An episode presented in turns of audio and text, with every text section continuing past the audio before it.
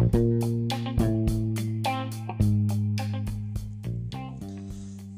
い、始まりました。第1回目の、録音ボイスブログになります。録音しているただいまの時刻は4月1日の午前9時10分になります。はじめまして、自己紹介からしようと思います。ターログ TARRALOG ターログのブログをやってます。ワタ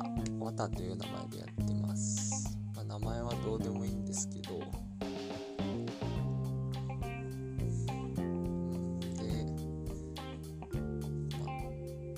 INFJ っていう性格タイプで、内向型ですね。 INFJ っていうのはマイヤーズブリッジなんちゃらテストってMBTI テストってやつですね。よろしくお願いします。なぜボイスブログを始めたのかについて話そうかと思います。一言で言うとメリットが多いんです。メリットが多くてやった方がいいんじゃねってなりました。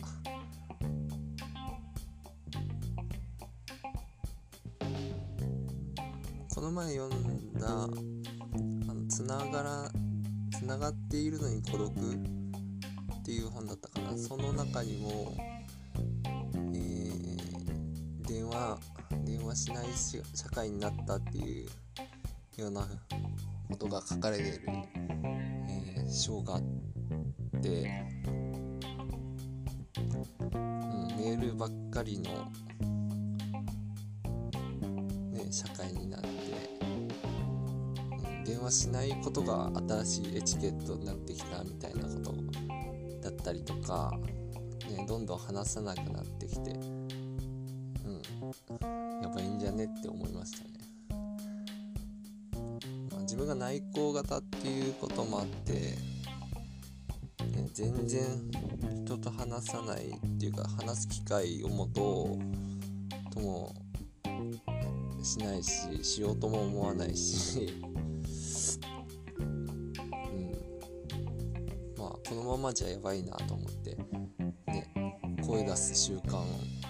つけようかと思って始めてみました。でもう一つ、作り手と聞き手、視聴者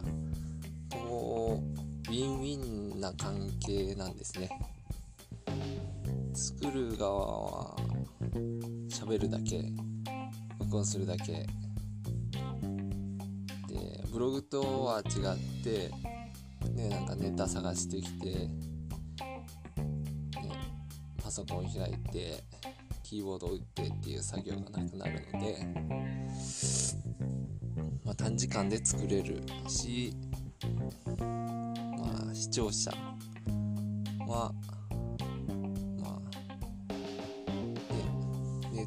ブログだったらなんか、ネットで検索して読んでる間は、目がっていうか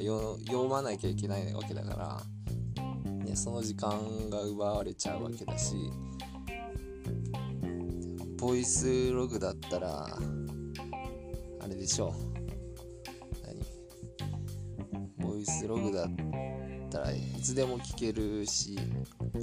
倍速で聞けばいいわけですよね。ながら聞きができて楽なのでウィンウィンであるっていうことで、もう一つなんかツイートで読んだのかな。英語話せないと思ったらなんかそもそも会話ができない人間だったとかいうまず日本語でいろいろ話せないと英語でも話せないよねっていうことが語られてて、ツイートされてて、ああ確かになと思って、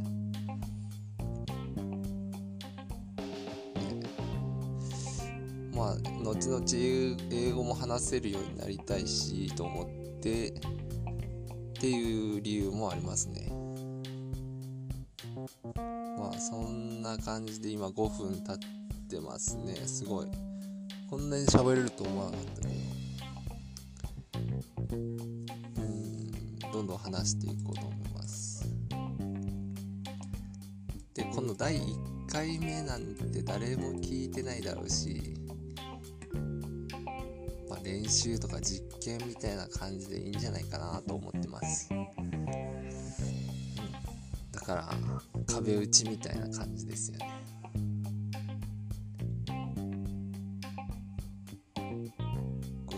で沈黙挟んじゃったりしても別に気にしない。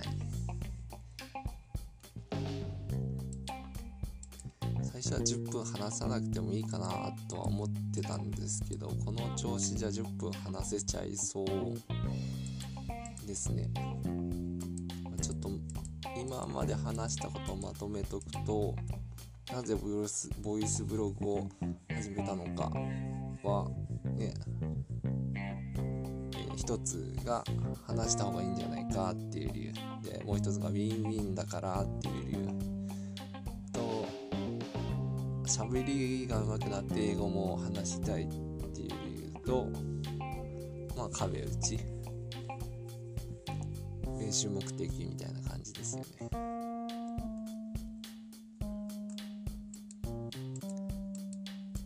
でこれね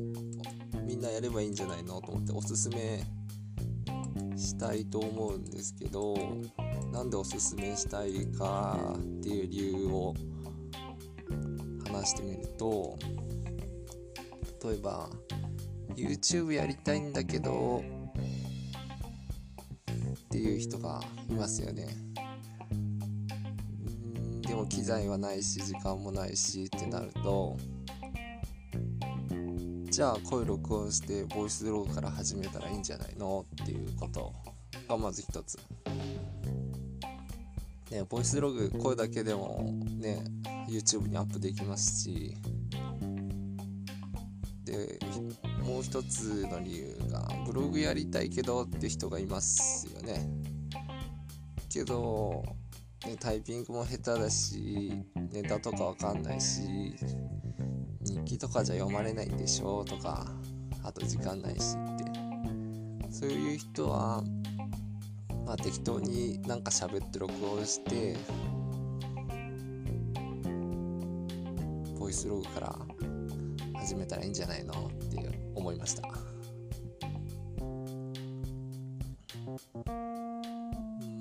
ああとね、こういうアウトプットって大事だよねっていう、まあ、会社員の人だったらプレゼンとかできると、ね、あとはスピーチとかできると影響力を持てるわけだし、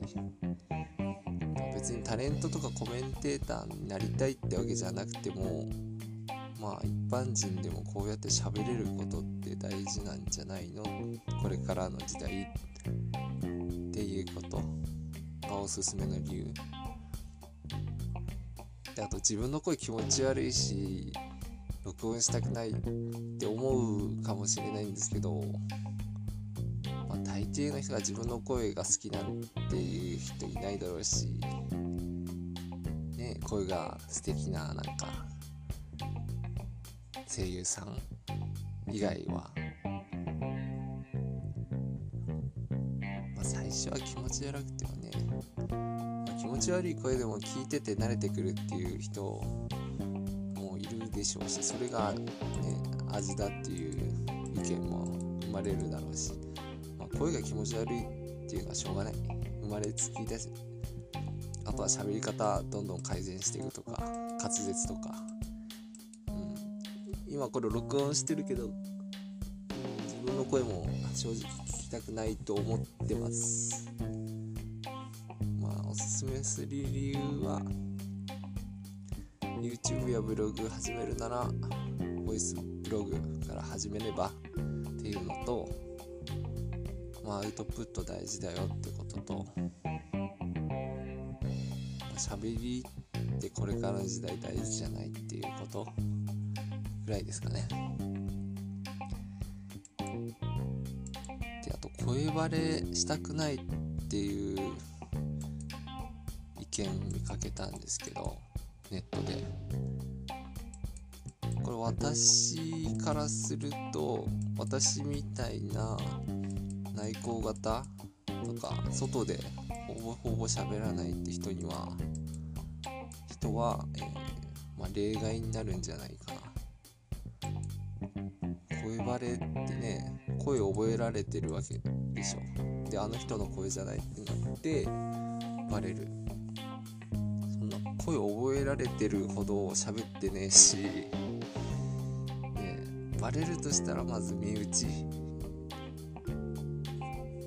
身内が聞いてるわけないだろうし、まあ身内が聞いても恥ずかしくないような内容を喋っていこうと思ってますし、声バレは心配ない。私みたいな同じ内向型の人たちにすれば、身内と会話する感じで喋ってれば結構喋れますね。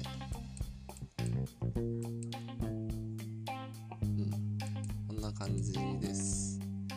もう10分過ぎた。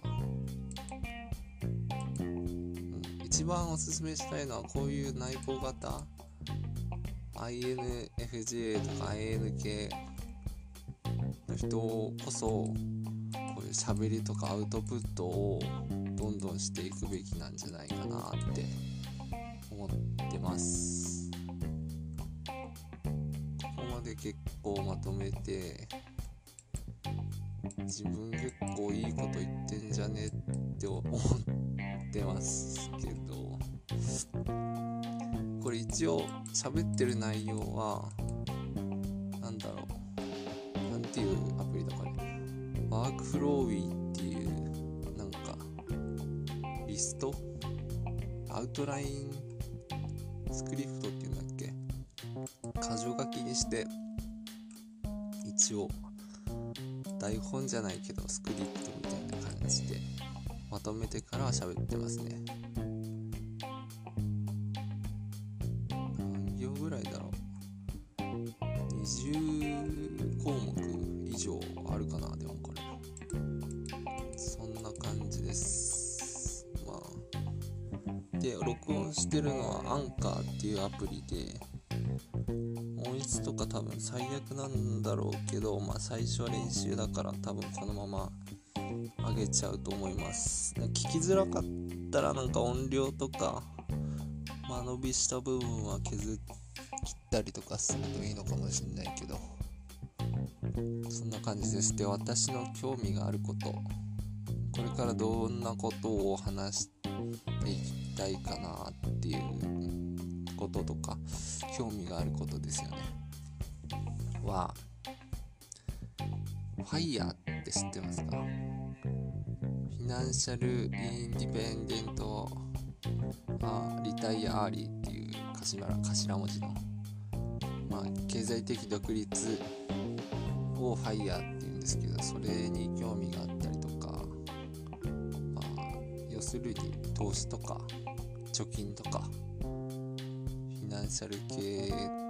が興味ありますね、一番今は。で、あとは洋楽とか音楽とか、これはブログでもちょくちょくネタにしてますね。あとは筋トレ、健康、フィットネス系の話題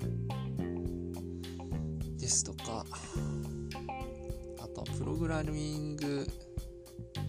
やってみたいなって、別に職業プログラマーになりたいってわけじゃないんですけど、まあ自分でサービスとか作ってみてえなってるだけっていうね、後々始めないとなと思ってます。これはあんまり触れないようにしますね。実績作ってから喋れよって話ですからね。以上で、あと YouTube とかお笑いとかにも興味あります。じゃあまた次回。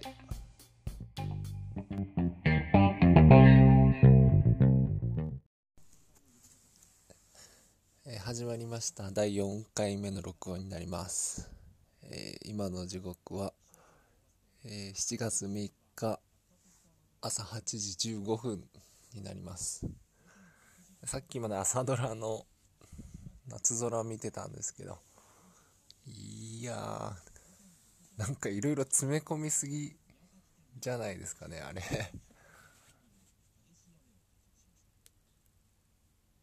久しぶりに見たけど、なんか良かったなーって感じ。夏空のこと話そうと思ってなかったんですけどね、なんかどうしても話したくなっちゃって、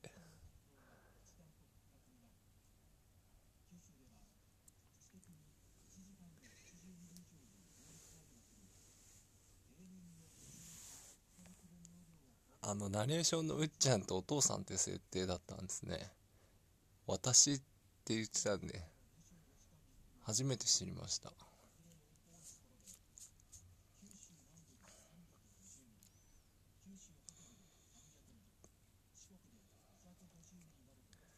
まあ、死んじゃったって死んじゃったっていうことだから出演はしないだろうけど、お父さんの設定だったんだ。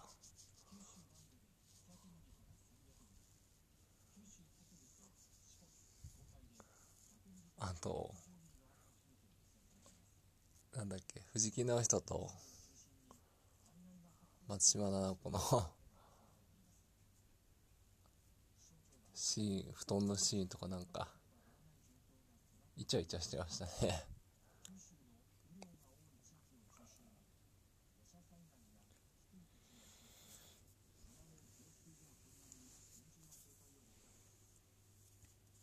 あと妹、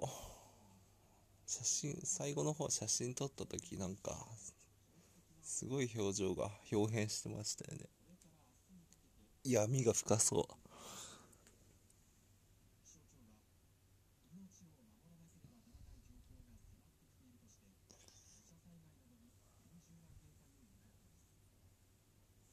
おじいちゃんもめっちゃいい表情だったし、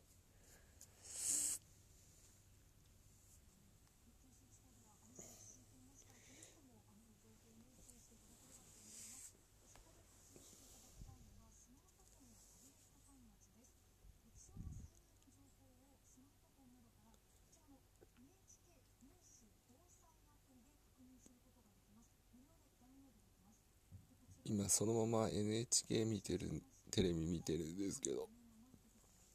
防災アプリ今結構宣伝してますよね。防災 NHK の防災アプリね、この関東地方とかも雨で水没とかそういうことが、水没とか川の氾濫とか起きることって可能性はゼロじゃないんでしょうね。ちょっと怖いですよね。まあ車も動けなくなる可能性もあるわけだし、ね、雨でも、ね、津波みたいな被害を受ける可能性もあるわけだし、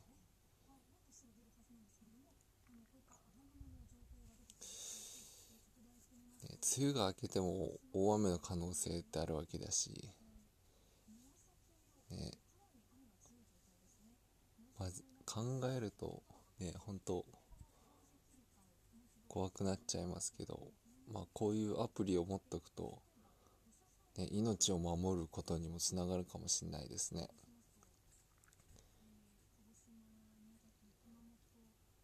最近スマホのプリセットで入ってた天気のアプリが全然当たってねえなと思って、 Yahoo! 天気っていう天気アプリ入れたんですけど、おすすめされてたんで、通知とかも勝手にされて、もっと早くから気づけばよかったなって感じなんですけど、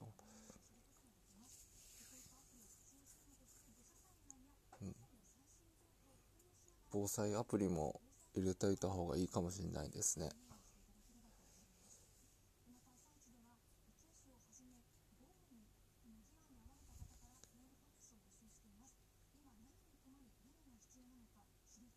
そんなとこですね。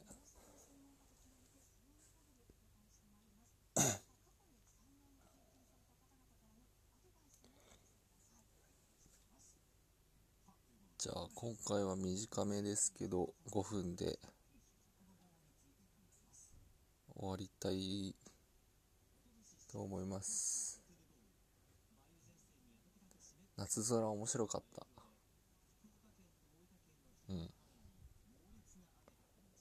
防災アプリは入れとけ。以上です。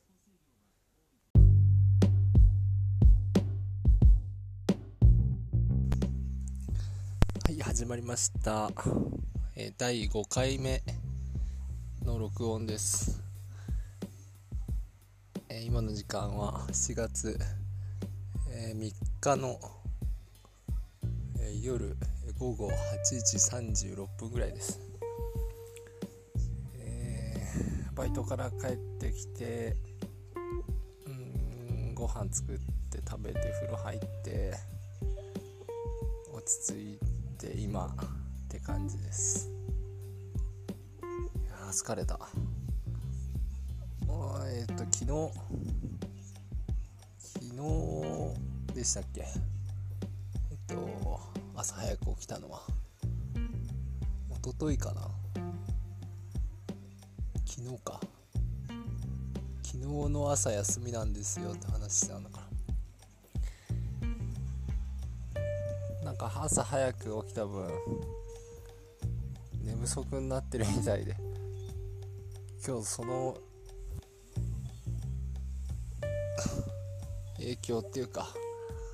寝不足で結構疲れた。仕事帰りに買い物して帰ると本当ね、まっすぐ帰るよりすごい時間食いますよね。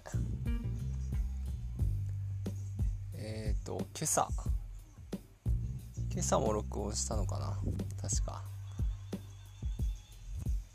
夏空がどうこう言ってたね、ほんとお母さん役の松島菜々子ほんと可愛かったなって。藤木直人のやりとり、こっち見ろって言ってたね確かこっちまでにやけてきちゃうよ。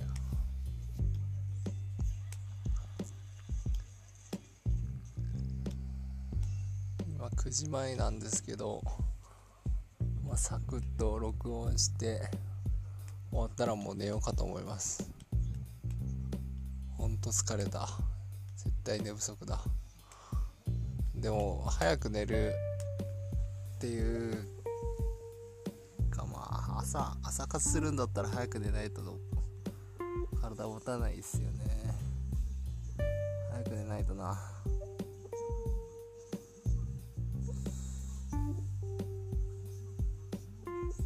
はい、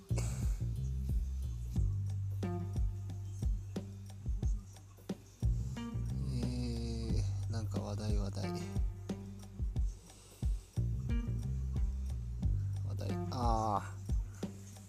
FX の話でもするか。 FX 今両立てでやってるんですよね。両立てっていうのは売りと買いを同時に持つっていうやつなんですけど、なんていうの、縦玉操作って言われるのかな、つなぎ売りとかうねり取りとかっていうやつです。これが本当にめんどくさいっていうか、まだ要領つかめてない感じで、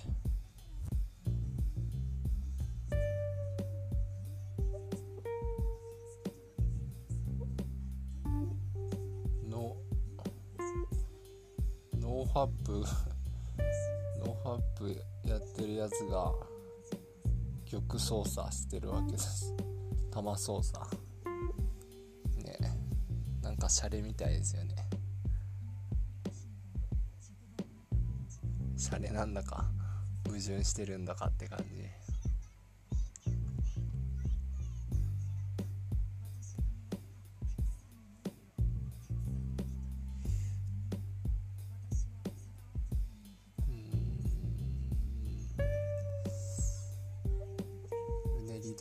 難しいっす。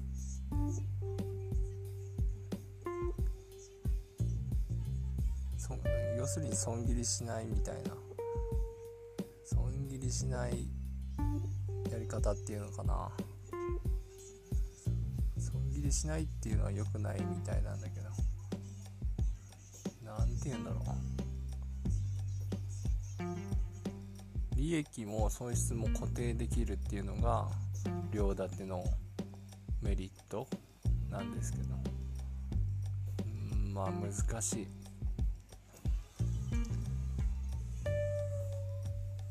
でもこれがうまくいけばなーって感じなんだけど、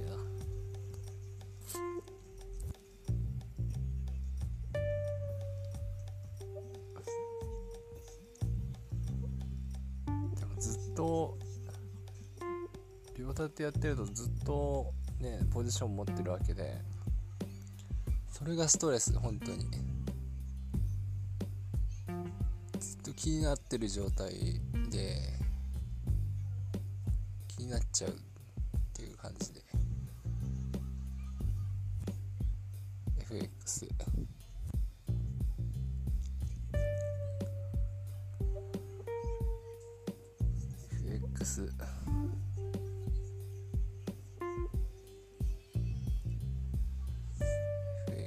なんですよ。あとまた先っていうんだよ。下ネタばっかしだな。また先、両立てやっててまた先、ポジションがね、どんどん離れていっちゃうんですよ。縦根のポジションがまんまとその状態で。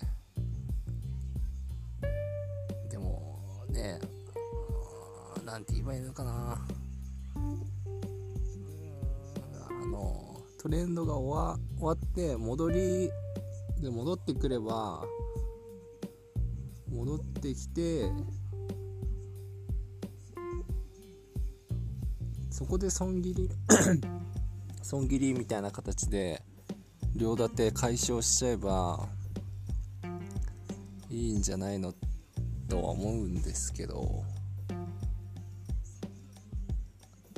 あとは両立て始めたらずっと含み損の片方どっちか売りか買いを持っておいて続けるみたいな。いやでも本当わかんない。これが正解なのかもわかんないけど、両立て難しいです。本当に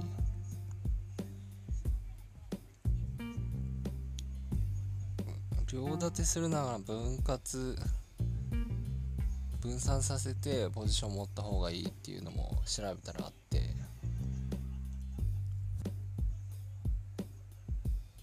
ちょっとね難しいっすよ。 FX の話はもういいか。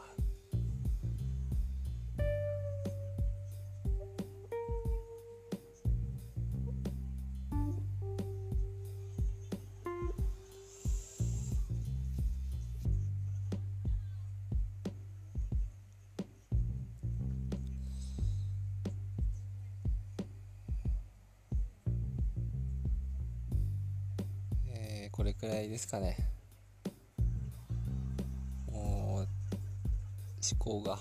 止まっちゃって、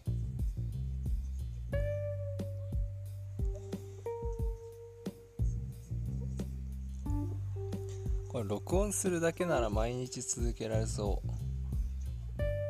でも内容薄い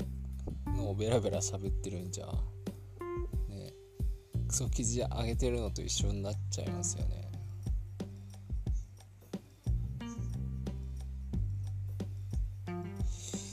難しいな。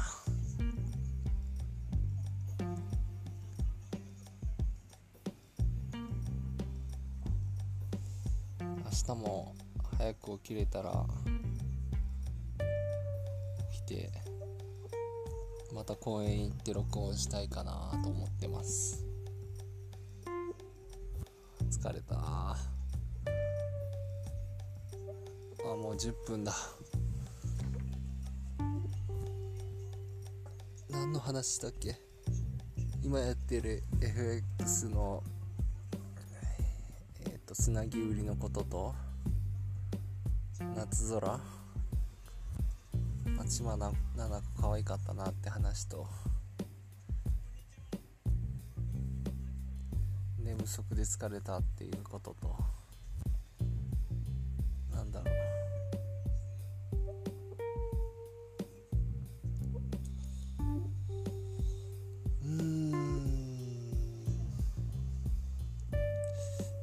薄いとまずいなって思ってからもうちょっとなんか喋んないといけないと思ったんですけど、何も思いつかない。なんかこういうところ編集でぶった切った方がいいんだろうな。いやまだ編集する気はないけど。あ、そうだ、これを話したかったんだ。完全栄養食の話、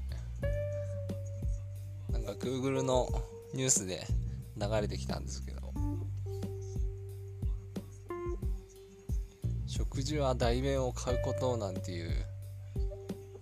人がいるらしいじゃないですか。完全食だけ食べて食事の時間なんて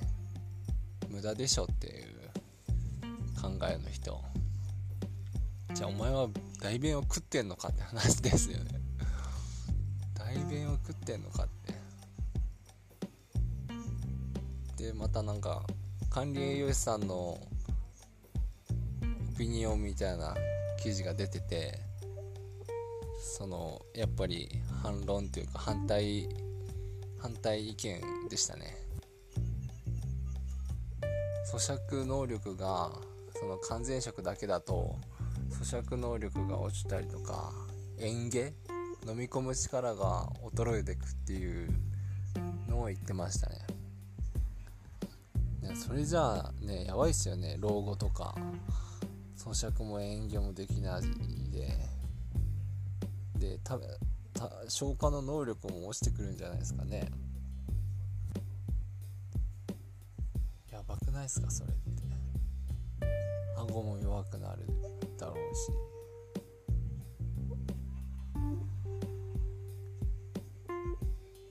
完全栄養食。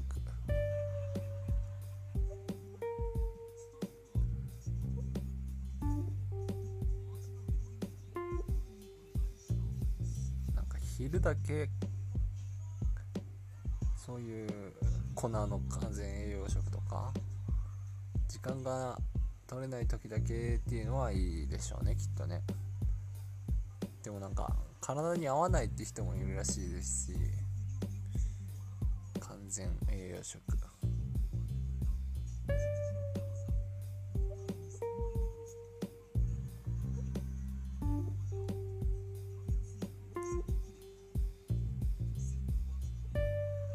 食糧危機って来るんですかね。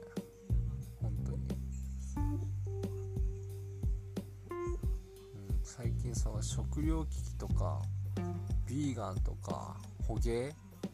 その辺の話題が気になってきて、捕鯨っってなんでするんですかね。捕鯨再開したんですよね、日本。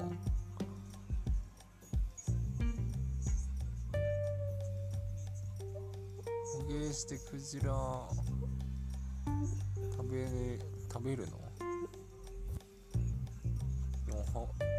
クジラって哺乳類なんでしょう？魚じゃないんでしょ、確かね。そういう意志がある生き物を、意志があるのかわかんないけど、そういう人を食べてしまう、そういう生き物を食べてしまうのってどうなんでしょうね。でもクジラにも種類があってとかいう話だけど、難しい話です。ビーガンだとなんか豚とか牛を食べちゃうのはかわいそうだっていう考えらしいんですけど、豚とか牛って人間が管理しないとどんどん増えていっちゃうんでしょう、きっとね。きっとっていうか、そういうことを聞いたような気がしますよ。だから人間が管理して、でもね、畜産業がなくなっちゃいますよね。もう豚牛は食べませんってなったら、じゃあその今生きている豚とか牛を全部去勢して、ね、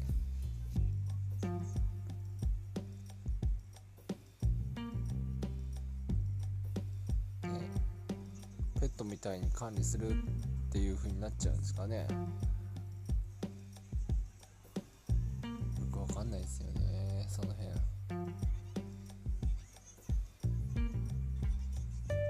12が減っちゃうと、なんか頭おかしくなっちゃうとか、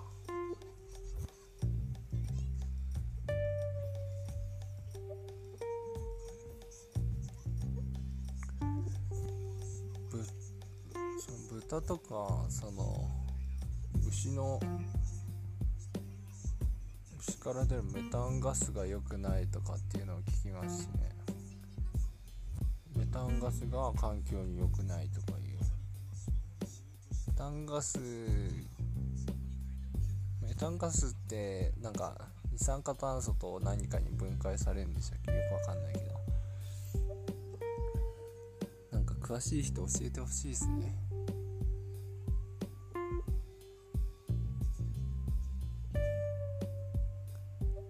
本当に豚肉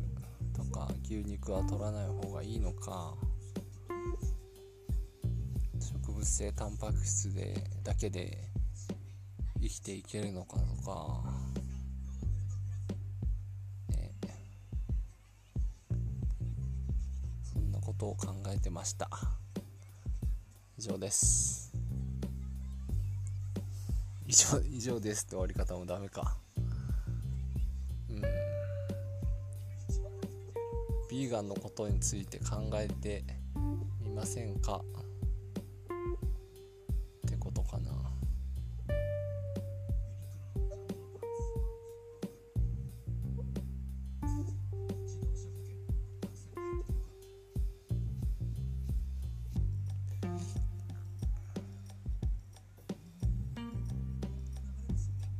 最近天気が気になりますね。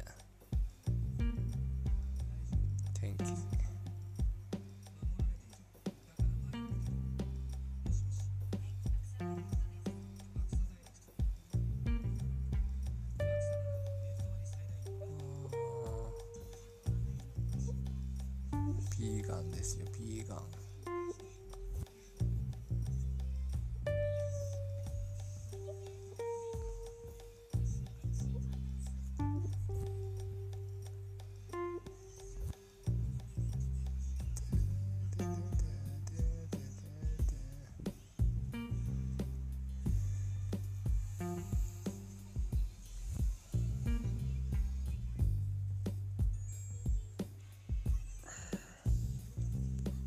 週の真ん中水曜日終わります。皆さんもゆっくり休んで明日も頑張っていきましょう。さよなら、また次回。